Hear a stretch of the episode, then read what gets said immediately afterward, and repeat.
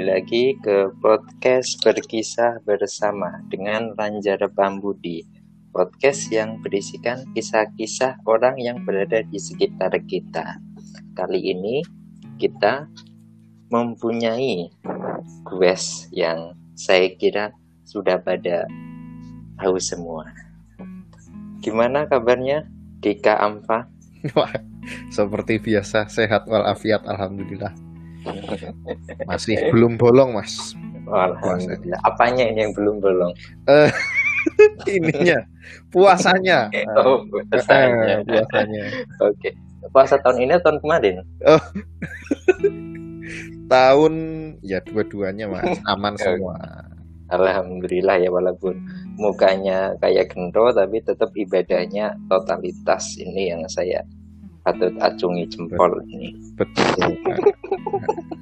Karena eh, se seberapapun jiwa yang barbar terdapat hati yang ambiar. Ambiar langsung pixelnya.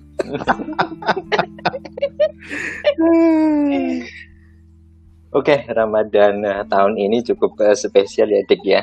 Oh, jelas, Mas. Hmm. Terutama kondisi pandemi ini yang membuat eh, banyak eh, rutinitas Ramadan yang biasa kita lakukan di tahun-tahun sebelumnya menjadi tidak bisa kita lakukan di tahun sekarang. Yuk. Kita ngobrol tentang Ramadan saja ya. Oh, jelas, Mas. Eventnya Oh, iya. memang sedang seperti itu. Betul sekali. Ini saat rekaman ini diambil kita Hamin 5 kalau nggak salah menuju Lebaran Oh iya ya, Mas ya. Minggu depan ya berarti ya? Minggu depan. Astaga, ini Sudah tanggal. beli baju baru belum? Oh, eh, pedagang kaos nggak perlu beli baju baru. Oke, siap siap. Nanti kalau nggak salah ini pakai baju yang bertuliskan front hook ya kalau nggak salah ini. Itu cocok sekali untuk dipakai lebaran, Mas. Jadi baju-baju seperti itu unik. Iya, yang pasti aku nggak ingin kamu eh, tahu-tahu update lagi di Polsek Kaliwiru ya.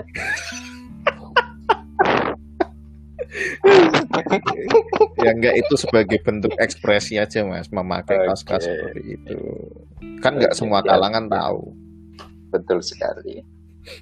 Ramadan ini kan rutinitas tiap tahun yang kita lalui ya. Sejak Hmm. dari kecil kita uh, sudah diajari untuk puasa dari yang uh, puasa beduk sampai puasa full. Nah, dulu orang tua saat mengajari pertama puasa gimana ke Mas Pika?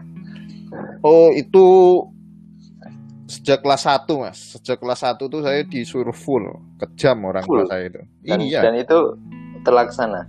dan itu beduk dua hari akhir di hari pertama dan di hari ketiga Oh, oke. kalau lepas itu full. Itu saya takut mas kalau mau melanggar tuh takut. Soalnya Kalau eh, Kalau saya pas saat full itu kayaknya kelas 3 oh, Tiga sudah bisa full terus dikasih hadiah gitar sama bapak. waduh gila. Kelas tiga Dan tuh mas? tahu nggak? Iya, tapi sampai sekarang aku nggak mahir gitar. eh, Tahunya itu lagu yang mimpi yang sempurna Peter Pan tuh. Oh. Kuncinya kan bolak-balik iya, itu. iya. mungkinkah bila ku Betul bertanya sekali. ya terus gitarnya siapa yang mainin mas Ah, sekarang sudah hilang ya karena itu sudah sekian tahun. Kenapa dulu nggak minta PS kan anak-anak zaman dulu kan PS tuh suka. Iya. Pertama PS lebih mahal, Hmm. yang kedua kayaknya takut anaknya nggak belajar. Betul, betul. Ya. Kayak dulu tuh waktu kecil tuh main PS aja tuh dibatasin cuma satu minggu kalau aku tuh. Mm-mm. Kalau aku nggak punya pengalaman main PS, aku mainnya Nintendo. Nintendo, Super Nintendo. Contra main, Super Contra main, ces ces ces itu kan bunyinya. Super Mario pasti main lah Super Mario. Super Mario Bros pasti main, sudah sampai yang level masuk ke air-air itu. Eh. Terus yang ini, Eh, Battle City, wah aku lupa nama-namanya mas. Bomberman. Bomberman. Terus yang ini yang motocross itu loh mas. Oh, yang yang kita bisa bikin tracknya Oh, naik turun. oh. itu keren itu Iya, keren. udah udah ya udah Tapi gimana yang paling inget aku Zero Tetris. Musiknya itu teringat banget. oh Tau nggak? Tetris eh lupa Main Tetris biasa pasang bata, tapi dia Heeh. kelap-kelip. lupa mas aku ingatnya kalau Tetris tuh di Gamebot Oh iya. Namanya apa ya? Gamebot, di Mas Lanjir tempatnya namanya Gamebot Gamebot. Gamebot sama, Lima belas ribu beli di pasar gombong. Eh, itu sebenarnya tulisannya gimana sih Gamebot tuh mas Apakah memang itu merek dagangnya atau mereknya ya gitu kan? iya nggak ketemu sampai sekarang Gamebot apakah buat atau board apa apa ya itulah pokoknya Waktu kecil apa yang teringat nih suasana Ramadan? Kalau aku ini mas, yang pertama adalah ketika taraweh, Terawih. pamitnya taraweh. Tapi ya belok dikit main petasan lah biasa. Emang orang tua nggak tahu ya, nggak nggak memonitor bisa mana. Eh, iya kan orang tua kan fokusnya udah ke ibadah nih mas. Oke. Mereka kan jadi masuk nih, udah masuk, softnya depan kan pasti kan, softnya depan. Apalagi kadang bapakku kan eh, ini imam gitu kan, Mas. imam. Jadi kadang gantian sama yang lain, kadang ya tetap aja di soft soft depan gitu kan. Jadinya kan datangnya awal tuh, lah aku kan anak-anak kan di belakang. Ya, pertama sholat dulu lah, sholat dulu, Wah, nah, waktu zaman Isa jalan. jalan. Dua rokaat, empat rokaat jalan lah. Habis itu temen nih, temen nih. Aku aku duwe mercon ki, ayo. Bajingan, ya wis lah melu. Godaan mercon itu sangat sangat kuat sekali ya. Heeh. Itu apalagi merconnya kan zaman dulu kan masih yang enggak kayak enggak dibatasi gitu loh Mas. Maksudnya peraturan-peraturannya kan enggak enggak ya enggak tahu sih sekarang ketat apa enggak tapi yang dulu kayak Iya benar. bebas-bebas aja aku beli ada mercon yang beli 100 biji apa kayak mercon korek apa ya jenisnya Mercon korek itu Heeh. mercon paling legend. Nah, itu semua kalangan bisa menikmati itu. iya bau eh itu loh kan Walaupun- khas Bunyinya sesuai dengan harganya. Betul. Menyakitkan kuping. betul itulah Terus tarawih ada lagi nih mercon yang eh, biasanya dimiliki oleh anak-anak yang agak menengah ke atas nih. wah apa itu Mercon Leo. mercon Leo pernah Iya. denger cuma aku nggak Pernah denger kan? pernah denger Itu mercon yang seibu jari kita, sejempol kita. Heeh. Nah itu di kertasnya ada gambar Leo, ada gambar macan. oh Makanya dinamai mercon Leo. mercon Nah itu Leo lumayan mahal. Jadi hanya anak-anak yang gedongan doang yang Betul. bisa punya itu dulu. betul kalau itu dulu mercon Leo kalau sekarang anak-anak yang gedungan tuh ini yang pakai yang isinya lima itu loh mas tapi eh kembang Oh. api ding itu ding nama Kembang api. Heeh, tapi ya. suaranya ya lumayan juga sih itu Iya. Ya kalau versi versi miskinnya yang panjang tapi isinya banyak. Nah itu versi miskinnya. Produk-produk ya. yang yang suaranya cuma plup plup plup. Oke oke. Jadi memang masa kecil kita ketika Ramadan itu tak bisa lepas dari petasan ya. Mm-mm. itu pasti. Pasti. Penjual-penjual yang biasanya nggak jual petasan tahu-tahu ada petasan ketika masuk Ramadan. Eh, kalau kalau beli mercon yang kotek itu kan satu set itu isinya 10 kalau nggak salah mm-mm. cara nyulitnya itu bisa dipakai api atau kayak korek digesekkan langsung ke korek jose nah betul Jres apa rek Jres ah gila pokoknya. Mm-mm. ketika nyalain mercon korek itu Hmm. saat sudah nyala ces ya gitu biasanya kan ditiup dulu ya Hmm. sambil dikocok-kocok Iya, itu fungsinya apa sih aku juga nggak tahu mas itu. Teman-temanku pada kayak gitu ya udah, aku ikut aja. Nggak ngalami nggak ngalami nggak Eh, eh, katanya biar eh, oh biar ini, katanya biar kan kad- kadang sering ada yang ini mas, ada yang kadang nggak nyala, terus Hmm. eh, bunyinya kurang keras, yang biar menghindari menghindari kayak gitu. Nah itu yang kalau mercon korek itu langganannya eh, ini biasanya udah dibuang, eh udah dinyalain terus dilemparin kan. Dia nggak Hmm. lama nih, dia lama nih. Kita kita kira Iya, nggak ini lama. dong, kita kira nggak nggak nyala kan. Kita samperin, kita ambil, kita malah pas mau diambil tuh, wah, baru ini itu. Mungkin biar nggak kayak gitu. biar reaksinya cepat bener. Tapi kalau mau lebih cepat lagi ini mas, mercon double tank. piye gue Ora, oh, ora, ora Mas Lanjer ora ngerti ya. Mungkin beda. ora paham aku Jadi nek di tempatku begitu dinyalain, dilempar ke udara, pas di udara udah meledak jadi cepet banget mas. oke besarnya seberapa bentukannya Kelingking. oh nggak paham aku Hmm. aku yang paham variasi mercon itu yang sereng door Eh, sereng terus door ya gitu namanya sesuai dengan bunyinya Iya, iya pokoknya kayak gitu. Sama cara Sama. cara ininya, cara nyalainnya. Mercon yang ditutup tuh mas itu untuk golongan yang cupu-cupu itu. Oh. Itu. yang dibanting Eh, ada yang dibanting, ada juga yang dia harus Eh. diketokin, dipukulin baru dia bunyi. Oh, Tapi cupu itu golongan orang-orang cupu cupu. Heeh. itu. Amatir amatir pakai itu ya. Ada stratanya ada sendiri ya. strata, iya. Jadi kasta amatir, eh, profesional sama yang expert itu yang mereka yang mercon bikin sendiri mas. Itu expert. nah itu aku pernah pengalaman.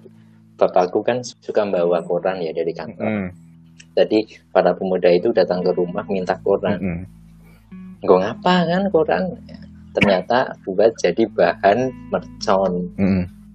Bisa satu orang dewasa. Diameternya ya. Jadi satu satu perlukan ya gitu. Dan itu bunyinya deng. Satu RW dengar semua itu. Sampai jalanan itu isinya kertas Betul. semua. Pasti ngalami itu. kan? Itu kalau mudik mas. Aku kan biasanya mudiknya pas lebaran tuh eh, kadang pas hari H biasanya aku mudik tuh. Orang ke Salatiga doang kan. Tuh di jalan-jalan tuh wah di sini apalagi deket masjid tuh pasti kertas-kertas doang. iya benar itu eh, apa menandakan kalau itu lagi masa Ramadan ya gitu. Betul. terus kalau yang mainan eh, jedoran mercon bumbung Mercon apakah bumbung? Dika mengalami? Mengalami tapi aku nggak pernah bisa nyalain mas. Itu aku cupu itu. Butuh skill ekstra loh. Pertama kita harus memilih pring mana yang cocok. Bambu mana yang cocok. Itu ada eh, spesies bambu yang memang eh, kompatibel untuk dibikin mercon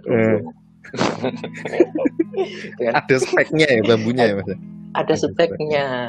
Jadi kalau bambu-bambu yang cupu yang di pinggir kali biasanya dia tidak kompatibel kalau entah nggak nyala entah sekali nyala langsung pecah Hmm. Eh, spesies bambu yang bagus itu kayak pring ampel Hmm. Sama pring wulung Hmm. itu aku masih ingat aku itu terus itu gimana mas berarti diisi minyak kan apa gimana ya? Yang pertama bambunya ditebang dulu Hmm. Nah, setelah itu bambu ditebang, dipilih lagi katakanlah sekitar satu setengah meter. Hmm. Nah, sudah satu setengah meter nih bambu baru dibobol. Itu kan ada luas-luasnya. betul Nah, itu dibobol tapi jangan sampai bobol semua. Oh, Sisakan terakhir. Jadi dia kayak tabung, iya atas bolong, bawah tertutup. Mm-mm. Ini yang memerlukan rasa untuk ini sudah bobol belum karena beberapa mereka yang amatir itu biasanya dibobol semua oh bablas bablas tumpah kabeh jadi kan nggak bisa terpakai setelah dibobol terus dibersihkan dikeluarkan sisa-sisanya baru di ujung itu dibikin bolongan untuk masukin api lewat stick Mm-mm. Nah, setelah bolong, tinggal namanya pemanasan. For the first time, masukin minyak tanah, terus dipanasi dulu. Mm. Minyak tanah udah masuk, baru masukkan api pakai stick. Mm-mm. Mulai nanti bisa dipegang. Oh, panasnya udah setengah Hmm. nih. Nah, nanti kalau panasnya udah sampai ujung, itu biasanya bunyi Mm. blet, blet. Nah, tinggal tunggu 5 menit langsung siap. Itu. Itu jangan salah ini ada ada tekniknya sendiri nih kami kami anak kampung dulu itu hanya beberapa orang yang bisa itu aku aja nggak pernah bisa kadang dikocok-kocoknya itu mas kadang apalah itu Ah, iya, tapi bener, begitu bisa itu. tuh wow wow tonggo-tonggo ini ngamuk-ngamuk kabeh nek iso Tapi yang menarik kalau yang jedoran ini atau mercon bumbung ini ini biasanya sebelum puasa mas. oh sebelum puasa Sebelum puasa. Sebelum puasa sampai 10 hari Mm-mm. awal. Nanti setelah 10 hari awal itu ada si mercon lah yang masuk ke sana Mm-mm. itu. Dan dulu biasanya kami eh, sering tempur sama RT sebelah ya. oh perang mercon Dari katakanlah 10 mercon bumbung yang ada biasanya satu ini yang spesial weapon diameternya Eh, eh. besar isinya bukan tanah bensin the best itu wah itu menggelegar Menggelegar. itu dem. Tapi konsekuensinya apa? Biasanya kalau diisi bensin dia nggak tahan lama. Tiga hari udah langsung pecah. Oh karena Karena terlalu keras. tekanannya terlalu besar ya itu bisa nggak kalau bambu itu diganti besi gitu Ya. mas? Aku pun secara fisika pun masih Eh. bingung loh kenapa bisa mengeluarkan bunyi mungkin ini ada perkara tekanan Iya. ada perkara suhu iya loh mas ada perkara percikan api ya gitu lah ini yang secara fisika aku tidak terlalu mengetahui jadi andaikan diganti besi I don't know cara kerjanya tuh loh cara Karena- kerjanya kan nggak nggak Iya. tahu sebenarnya iya kan banyak Hmm. faktor ada suhu ada diameter ada eh, tingkat eh, keapian dari bahan bakar kan minyak tanah beda dengan Hmm. bensin. Nah seperti itu. Mungkin ada perkara dia harus dengan sudut sekian dengan sudut sekian gitu. Komposisi minyaknya harus pas. Tapi aku salut sama Gitu deh. sama foundernya ini loh sama foundernya mercon bumbung ini aku salut sekali. Terima kasih karena telah Iya, memberikan mainan kepada kami. Bener kayaknya yang menemukan mercon berbung dia nggak tahu asas Bernoulli itu. Yang penting muni. Masa jenit yang penting kedengar dor ya gitu. Oke itulah masa kecil Mm-mm. kita ya. sangat. Diisi oleh petasan itu. diisi oleh mercon bumbu. Pasti dulu setiap uh, traweh kan diberi buku Mm-mm. teh sendiri-sendiri. Nah ini gimana ceritanya nih Mas Dika ini pernah melakukan Oh. manipulasi nggak nih? Itu. Jelas mas. Jadi eh, itu sering pas ya teraweh ya sholat subuh ya eh ya kuliah subuh ya sholat jumat. Di tiga event iya. di tiga ibadah itu kan kadang ada ini apa namanya khotbahnya ada kuliahnya ada istilahnya speechnya nah itu kan Oke, ya iya.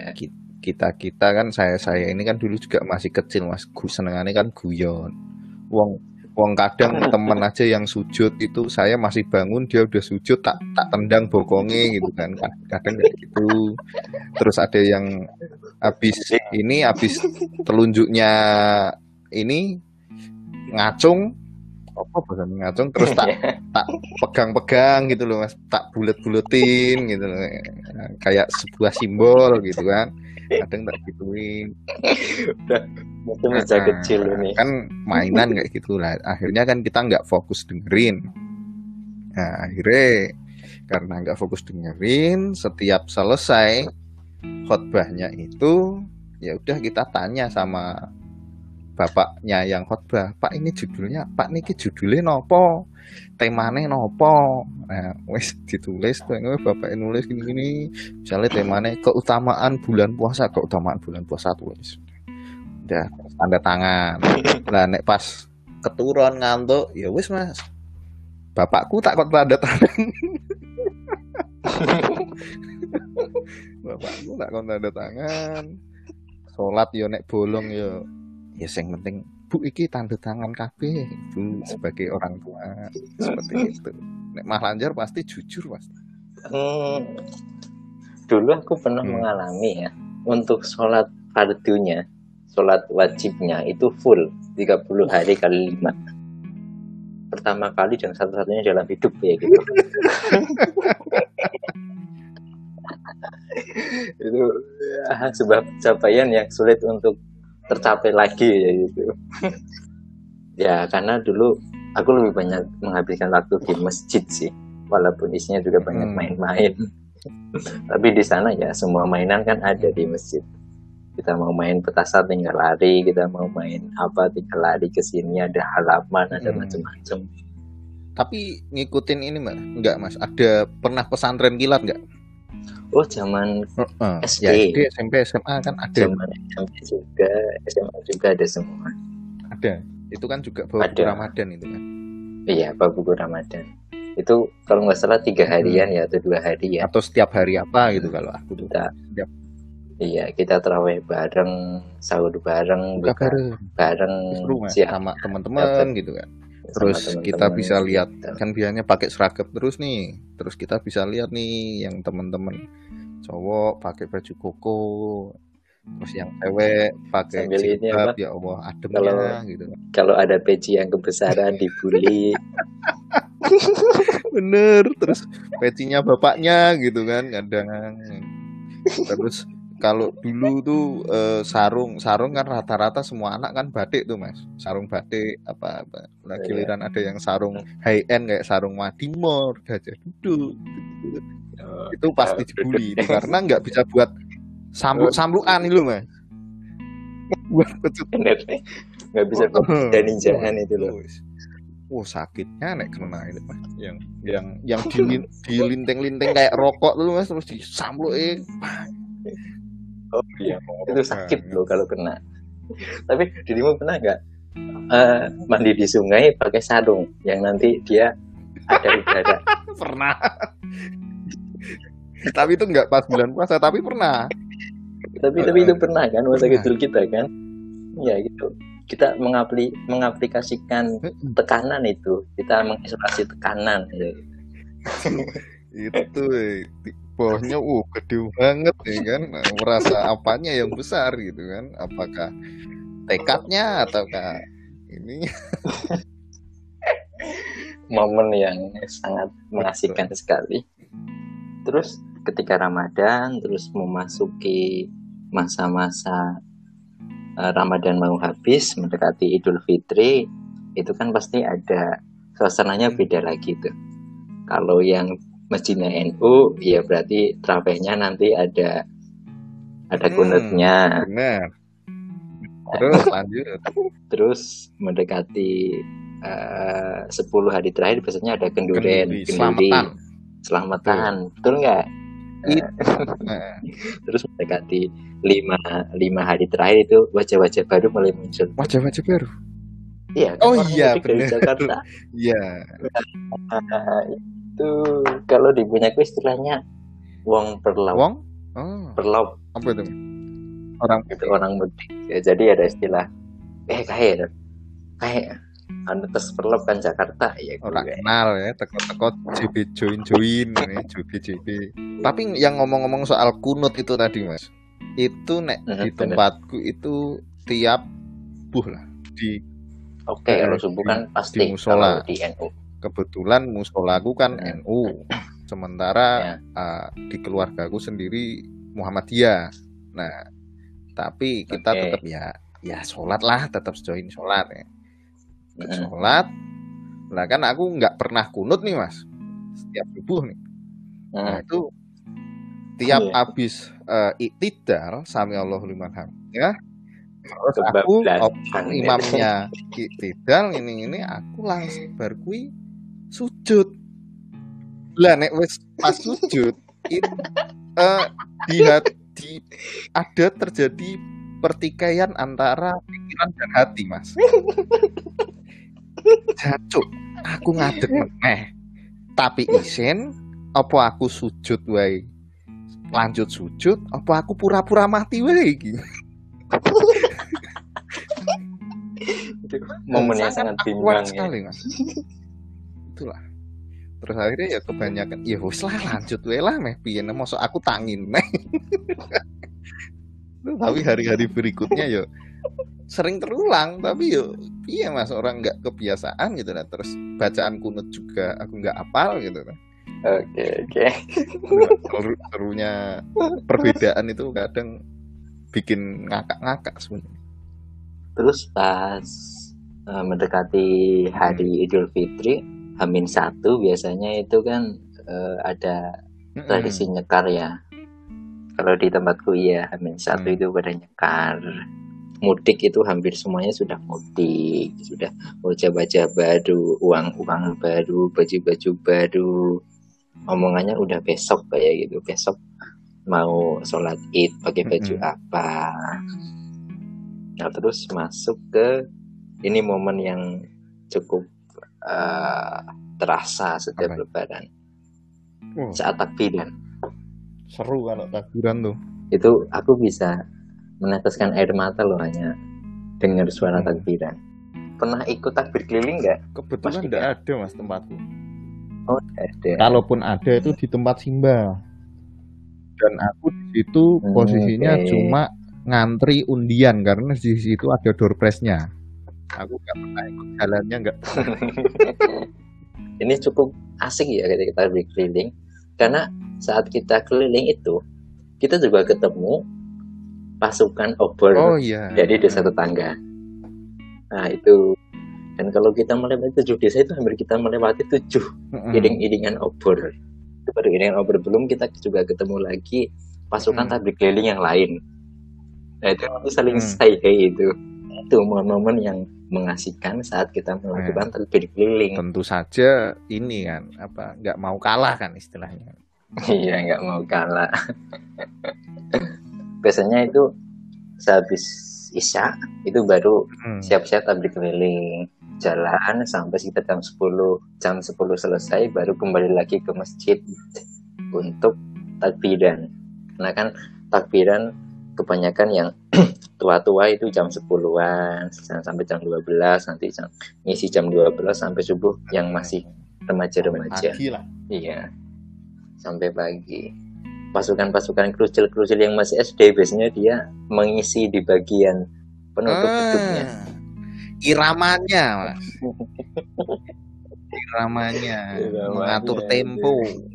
Dan itu bisa dari sehabis isya sampai subuh loh. Itu kuat duduk itu nggak berhenti. Oh, kuat ya. karena kan banyak orang katakanlah 10 orang. Karena emang hype banget lah yang, istilahnya.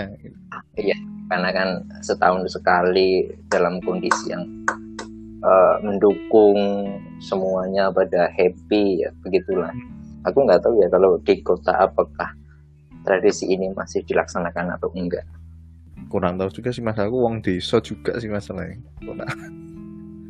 mungkin ada yang kayak gitu di kota beberapa. Sebelum cerita masuk ke Idul Fitrinya Mas Dika ada kenangan Ramadan di kampus, kampus enggak? Iya, kan tadi kita sudah bercerita Ramadan saat di rumah saat masa kecil. Nah, sekarang saat di kampus nih dengan uh, situasi yang berbeda, habitat yang berbeda Ada, ya gitu. Banyak. Salah satunya adalah iya, iya.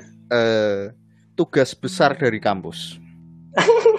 Kamu jangan ngomong taktikum eh, Potri sama Indra aja ya karena udah pasti aku mau apa sekarang. Enggak, ini bukan bukan ya kurang tahu Mas. Okay. Itu itu pas waktu saya aku praktikum sama Mas Lanjer itu bulan puasa. Nah, Betul itu sekali kan, 2015. Uh, enggak semua orang enggak sem uh, misalnya satu kelompok lima orang nih. Satu kelompok lima orang. Yeah. Itu biasanya terdiri dari orang-orang Jawa Tengah, dan sisanya Betul. dan beberapa orang lain adalah orang luar Jawa Tengah yang mereka di tanggal tertentu nggak bisa nggak harus pulang ke kampung halaman. Karena tiket. Ya, karena tiket dan macam-macam. bagi mereka ketika mereka udah uh, di tanggal itu mereka mencoba membantu uh, sekuatnya sampai di tanggal kepulangan. Begitu begitu sampai tanggal kepulangan ya, ya udah.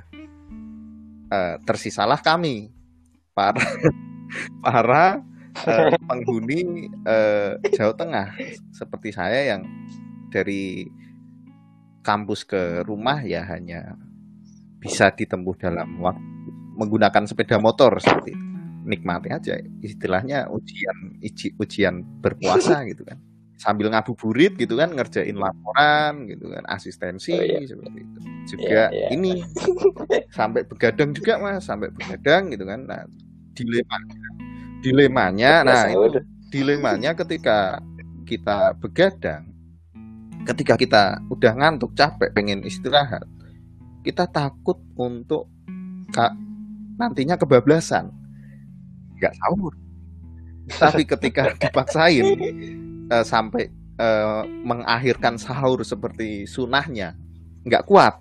Akhirnya uh, yeah, iya. saya yeah. dan beberapa teman-teman milih untuk sahur di jam satu. Dan pilihannya burjo ya. Dan uh, itu juga menimbulkan masalah karena setelah sahur itu tidur sampai kesiangan juga nggak subuhan sama saja ini. Oh, oke. Solution, ini. ya itu mas. Uh, ya gimana dunia ini loh astagfirullah oke oke jadi maafkan ya kalau praktikumku mengganggu masa Ramadan kalian di tahun itu.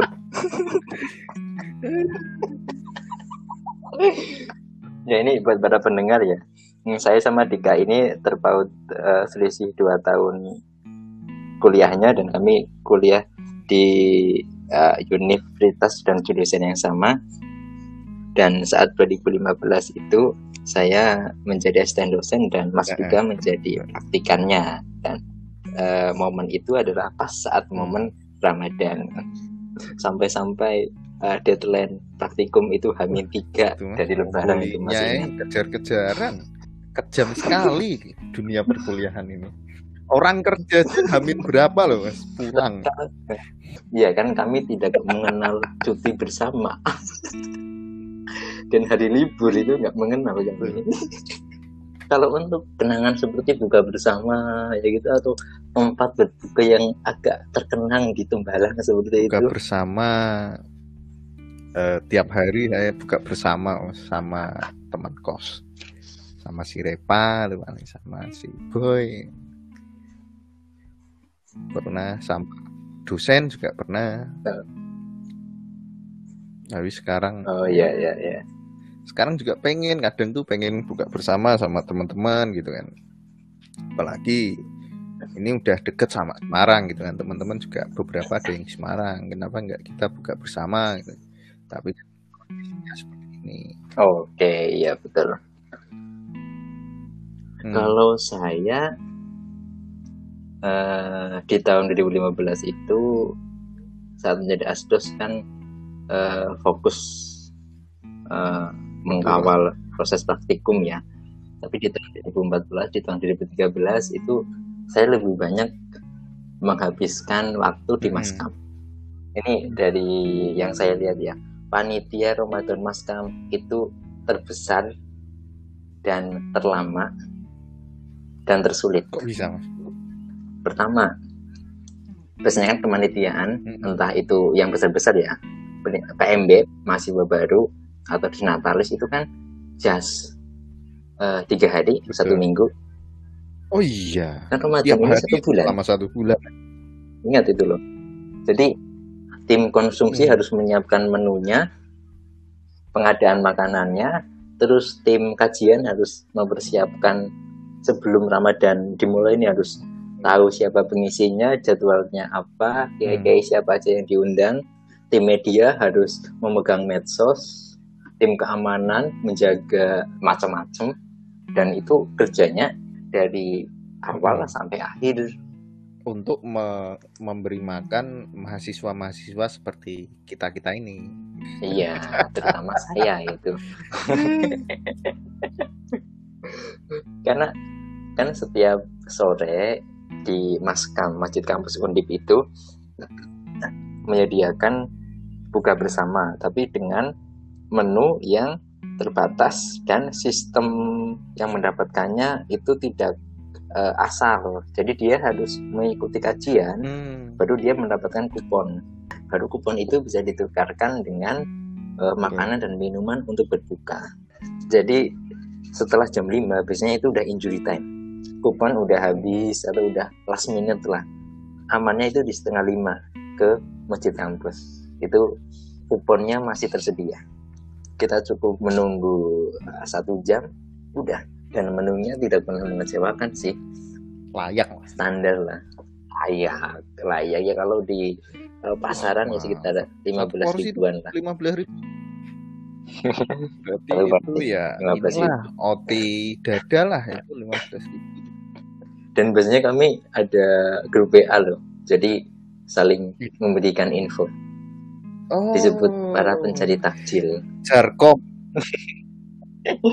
Dan aku iya aku biasanya memonitor masjid kampus. Wah, laporan nih menunya apa aja? Nah, nanti ada kawan aku yang di masjid Gra Estetika. Hmm, itu biasanya agak mewah tuh. Tuh nasi padang plus susu ya gitu. Nah, di keponan iya biasanya sekali-kali pindah ke sana dengan menu baru. PPT para pencari takjil. Itu yang ya hal yang paling dirindukan dari suasana Ramadan di kampus. Mas masuk siang. Masuk siang nggak ya? Dulu kayaknya dulu jam ini berkurang ya mas ya? Jam kuliah. Itu Iya. itu jelas tak rinduin banget tuh Per, Eh. SKS-nya itu jamnya Itu- kurang. itu untuk Ya, membatasi eh, emosi karena nggak kelar-kelar kuliahnya apalagi eh, kalau Tapi kalau praktikum tetap lanjut ya. lah itu Laporan soalnya kita itu mengalokasikan waktu untuk menyelesaikan laporan itu mas pokoknya laporan pas puasa itu istimewa Terus eh, saat sudah memasuki Idul Fitri, gimana nih euforia kenangan yang timbul? Pas Idul Fitri itu kalau di tempatku sih ten- kalau Idul Fitri itu sepi mas sebenarnya enggak eh, eh, enggak seramai Kenapa sepi? eh, tempat-tempat lain lah kalau dibilang soalnya di eh, dukuhku kampungku Ya. Itu nggak ada masjid adanya musola. Harus ke Oh, kampung jadi sebelah. harus ke kampung sebelah yang ada masjid Betul. yang mengadakan jadi sholat id. euforinya di sana. Jadi aku nggak pernah ikut. Jadi kalau misal beres beres sholat eh, ini sholat id itu pulang terus selamatan. Pulang Oh, terus pulang ke rumah masing-masing ya, nggak ada. iya salaman. Salaman salaman itu mas habis salaman pulang terus kita siap-siap eh, bawa makanan ke musola di situ ada selamatan satu RT biasanya kalau Betul ya.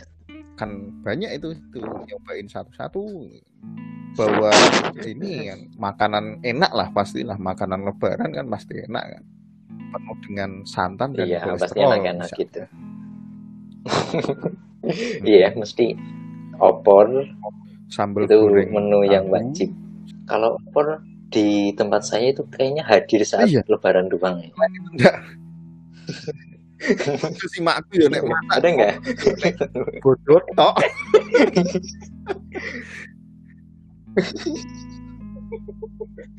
ya mesti Hamin tiga itu udah nyari kelapa, nyari janur ya, masih ingat aku itu. Nyari tapi ayam, semakin ke sini buku tuh kalau eh, lebaran tuh dia mulai eksperimen masakan-masakan baru kadang bikin semur kadang Oh, bikin bakso kadang eh, ya nggak itu- konservatif banget ya. Untuk salamannya sendiri, kalau di tempatku Hmm. itu sudah ada panitianya. Semua yang biasanya kan katakanlah yang ikut Mm-mm. sholat id ada 300 orang. Kan beberapa yang Hmm. dia datang bulan atau kan nggak ikut. Nah, ketika sholat id selesai, mereka Hmm. yang datang bulan ini datang ke masjid. Karena ada sebuah tradisi salam-salaman Hmm. semuanya all satu RW jadi panitianya tuh udah siap bangku-bangku pertama-tama untuk para sepuh-sepuh disiapkan nanti ada yang eh, bertugas di bagian antrian dia harus bisa uh, menertibkan orang-orang ini supaya antriannya lancar. Terus ada yang uh, ngarahin habis ini uh, bentuk ular betul. salamannya itu kan dia mengular. Itu ke jalan mana aja supaya enggak buntut ketemu kepala ya gitu. Supaya efektif ya hmm. gitu. Itu sudah dipikirkan loh. Katakanlah ratusan orang. Jadi kaki itu uh pegel bos. Setelah kita salaman biasanya kan oh ini rombongan RT ini. Selama selama ini rombongan RT ini lah. Nanti biasanya terkenang waduh. Bian aku pernah naksir cewek ini waduh. Itu, itu nyata terjadi tuh. Ya kan? Oh itu mas. Cinta-cinta monyet ya gitu ya. Ini lama eh. nggak lihat sekarang udah jadi perawan ya gitu kan? Cantik pinter dandan gitu. Iya itu momen-momen itu yang muncul ya gitu loh. Terus ada yang ngomong eh Mas Lanjar habis eh, gede ya udah lama nggak ketemu ketemu lagi. Pangling ceritane ya, karena semuanya loh semua warga kumpul di situ dan muter semuanya. Jadi nggak ada yang nggak salaman. Pasti ketemu nah biasanya saya melihat ada sambil yang sambil meneteskan air mata ya karena memang momennya itu hmm. oh semua kenangan itu tumpah ruah di situ loh kita ketemu kakek ini kita ketemu nenek ini kita ketemu mbak ini yang dulu pernah masuk kita kita pernah ketemu temennya mbakku kita pernah ketemu adiknya temenku hmm. semua ketemu semua di situ dan itu yang paling gampang untuk mengingatkan. Hmm. katakanlah ketemu lagi dua bulan berikutnya. Lebaran wingi melu salaman ya? Ya berarti ketemu ya, ya itu. Menjadi referensi menjadi acuan. Biasanya kan hari-hari biasa kan merantau gitu kan mas biasanya. Betul sekali karena di tempatku itu hampir dominan itu merantau.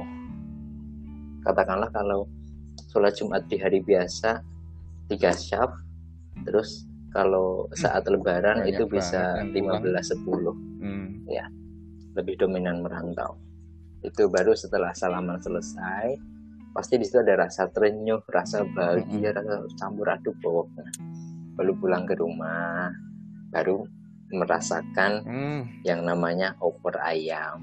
Tuh baru biasanya nanti setelah duhur datang ya, kerabat ya, jauh tapi sebelum sholat biar aku juga udah makan dulu mas biasanya Oh, aku cuma Kali itu udah wah ketupat udah manggil-manggil dicatat. Ayam, berambang goreng. Duh, duh. Nah terus selesai hmm. ini hadiahnya ya gitu. Nah habisnya H plus satu, H plus dua itu orang nikahan ngantri. Iya kan ini it is business. Loh, you pengen banyak orang datang ke nikahan lo. Oh adakan saat lebaran uh. otomatis orang banyak masukan banyak. Ya, tapi kan cateringnya mas. masih, ya itu masih masuk lah ya masih masuk. lah. Masih plus lah. Masih masuk. Uh, untuk aku apa ini dampaknya? Yang namanya hiburan hmm. itu nonstop. Never ending party itu saat lebaran origin hmm, tunggal iya. kuda lumping itu dua itu. Kalau kamu lihat storiesku atau lihat petku hmm. saat lebaran isinya itu urgent tunggal sama kuda lumping karena kan biasanya orang menikah orang sunatan terus dari pihak pemuda berantauan itu mengadakan uh, hiburan kuda lumping untuk uh, menghibur para warganya. Dan itu kan tontonan semua kalangan pasti ramai ketika lebaran. Tempatku ya nggak ada uh, kondangan-kondangan itu ya ya mungkin aku yang nggak notice apa gimana soalnya kan ya paling yang dapat undangan kan bapak ibuku juga. Paling kan. Hmm. betul betul. Biasanya kan para perantau kan di rumah itu katakanlah H plus hmm. 7 lah itu udah maksimal banget tuh. Itu mereka kembali kerja. Nah, terus biasanya juga mengadakan kumpulan tahunan pemuda perantauan. Itu kita kumpul di sana kita ibaratnya kayak ADART mumpung lagi ngumpul. Istilah HMR gitu. Nah, di situ uang terkumpul berapa, kas berapa, berapa besaran iuran, uang pertanggungjawaban untuk apa aja selama setahun ini, tahun ke depan ini diperuntukkan untuk apa aja itu dilakukan ketika sehabis lebaran H Hmm. plus 3, H plus 4 tergantung momen yang tepat. Terus biasanya ada hmm, jalan-jalan bareng ke Eh, pantai, iya. ke mana, sama keluarga, sama teman kalau itu kan. pasti ke pantai petanahan enggak mas iya plesir plesir ini bahasanya kebumen Hmm, plesir plesir pasti Yuk, plesiran plesir, kan yuk. sehabis lebaran. petanahan ayo ayo Ayo, dulu tuh aku juga Jalan kalau laut nang kana. kadang di situ mas kadang di kebumen ya nih pantai petanahan neng benteng Pantai Petanahan. Benteng oke, bener banget, bener Eh, banget. naik kereta yang Naik kereta itu, atas kan. benteng itu masih ada apa enggak kurang tahu aku.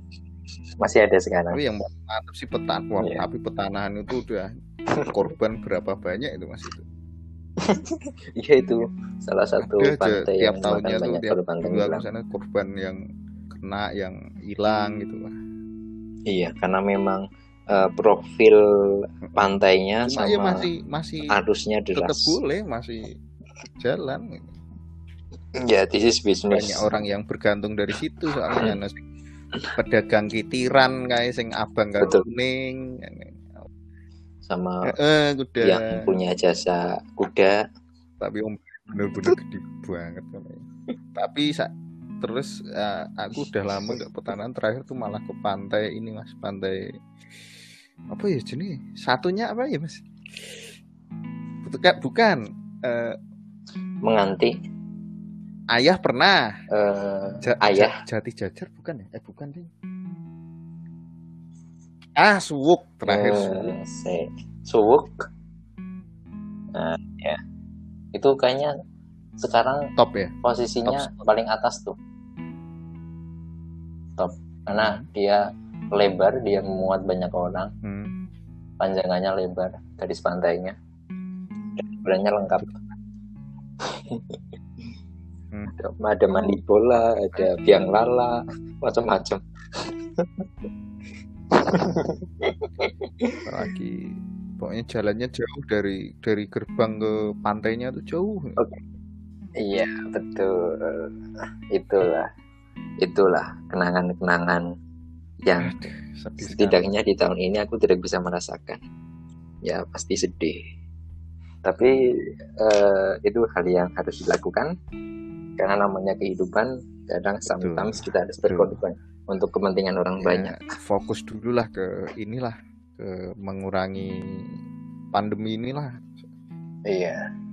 Oh iya kan? Tidak terasa sudah satu jam obrolan kita. Inilah kalau obrolan asik bercerita berkisah tentang masa lalu berkisah tentang momen-momen yang unforgettable nostalgia itu selalu waktu tidak terasa. buat pendengar yang masih menjalani puasa saya Iya. doakan semoga lancar sampai akhir bagi yang tidak bisa mudik tetap semangat tahun depan insya Allah setelah pandemi ini berakhir kita bisa Amin. menikmati momen mudik kembali oke Mas Dika terima kasih siap sama-sama thank you waktunya yang telah dipanggil ke sini diberikan. mas Oke, eh, akhir kata apabila ada kata-kata dari saya yang tidak berkenan, saya mohon maaf. Wassalamualaikum warahmatullahi wabarakatuh.